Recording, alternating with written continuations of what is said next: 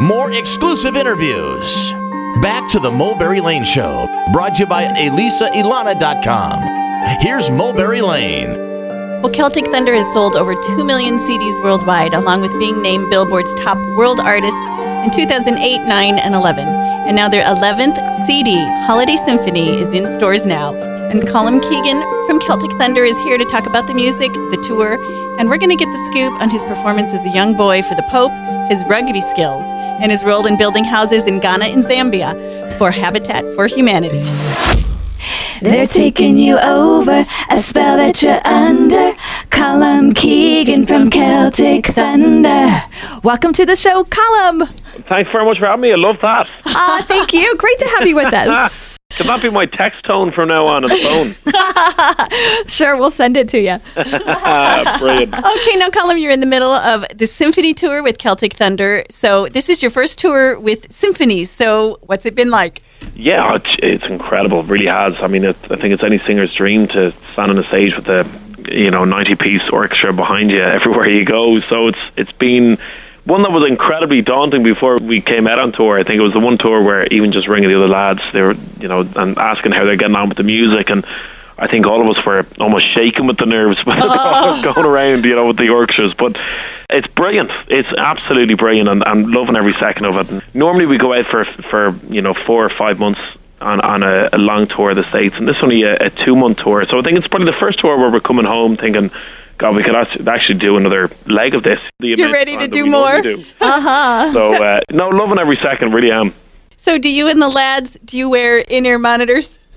We do normally, but this one is just front of house. Just the uh, Okay. we just have wedges, so it's um, yeah. I mean, i i again, which that itself is something that we have to get used to. You know, Whole to- different thing to- when you've got the in-ear monitors versus using the wedges on the front of the stage. Yeah, well, normally we would have, you know, you see a lot of artists having the, um, uh, for want of a better word, the earphones that people wear, Sure, uh, you uh-huh. know, that are kind of molded into the ear. And the trick with that is that you can request from the sound engineer different instruments to be pulled up in your mix. So everyone has a different mix. Uh, you know, you can take certain things out of the mix if it's loud or whatever. But this is what you hear behind you is what you get. Yeah, so for this tour, you have to share the mix. You have to share the mix. Yeah, I know. And the, one of the big things that we found is that normally when we have the mic, the mic is up to the mouth that we normally have with the in ears, and that normally means that when you're off stage, you can't say a word because Right. you know it's going Uh-huh. on front.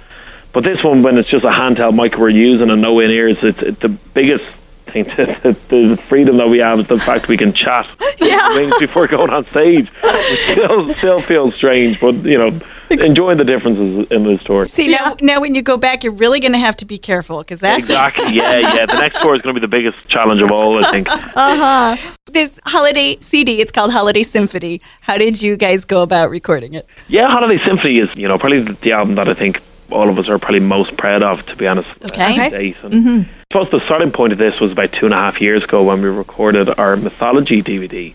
Okay. And uh, Mythology was kind of the chapter two of Thunder, new sound, new look, and it was very kind of massive orchestral, cinematic sound that our musical director Dave Munro tried to take with these kind of well-known Irish songs and, and giving a new stint to it. And, and Okay. I suppose this is kind of the festive version of that, where we've taken Christmas classics with this CD and, and tried to do the same thing of, you know, a brand new, fresh outlook on them and, and you know, Christmas songs, new and old, Yes. on this. So, so it's a huge diversity in the album, and um, you know, an incredibly enjoyable thing for all of us guys. You're listening to Colm Keegan with Celtic Thunder here on the Mulberry Lane Show. Now, talk about how you recorded in the studio. Do you lay parts down individually? Do you get in there and sing together? How do you do it? Yeah, the, the starting point is is putting the demo down. So Okay. you know, David, our, our MD, has a, a, good idea of how we sing this, and you know, this obviously after weeks and weeks of singing through with him on the piano. So he kind of builds the arrangement then around that, and, and the orchestra is the first thing to go down. So the orchestra rec- recorded, and I remember going into the studio Windmill Lane in Dublin to listen to the uh, you know the the orchestra of Ireland, you know some of the the finest musicians in the country, you know putting down a track that you're going to be putting your vocal on the following week, and again you know talk about getting shivers and goosebumps Right. and nerves as well at that point. Are you guys in the studio when they're recording the symphony? I, I'm not putting my vocal down in the studio, but I went into the studio Just to hear to them record watch it go down. Yeah. and it was just uh, it was just an incredible feeling. And you know, I suppose what we have with this tour as well that's different to, to every other is we have a conductor on the road with us, and Uh, you know, when we were, when I went into the studio to, to hear the orchestra putting the parts down, uh, David Brophy was the con- conductor at the time as well, and, and he is probably the most sought after conductor that in the country. Okay. You know, he's he's one of the finest conductors, not only in Ireland but in Europe. And to have him with you every single day, giving him direction, and you can even see with the local orchestras here that everyone is just blown away by him. You know, he's Yeah. just an absolute pleasure. So between David Brophy, our conductor, and David Munro, our, our musical director, we're just we're genuinely spoiled with the talent that we can work with. How Wow, fun. That's really cool. Yeah. Now, I listened to the album this morning. I'm really liking it. And I wanted you to talk about the song Fairy Tale of New York. What's the origination of that? Uh, Fairy Tale of New York is it's a Pogue song, um, the well-known Irish band. And Okay.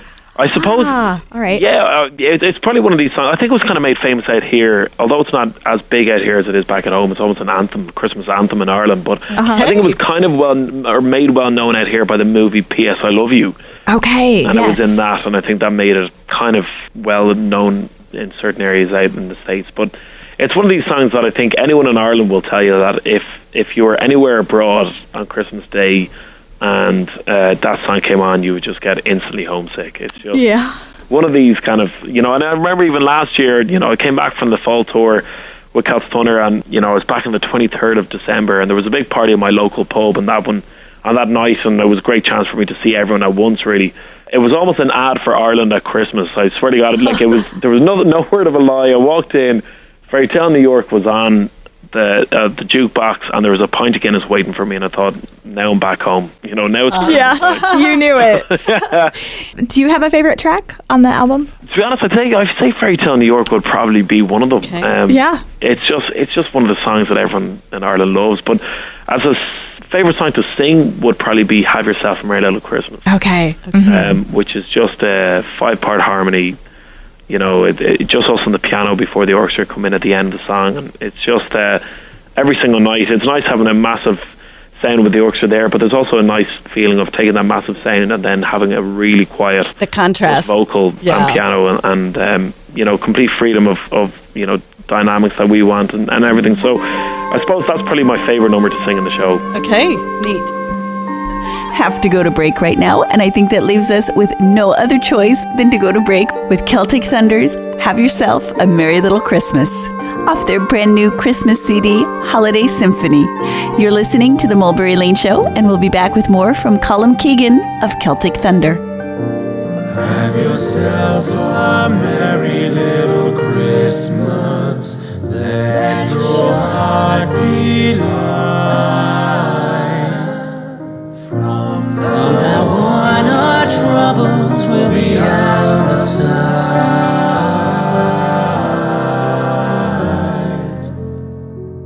Have yourself a merry little Christmas.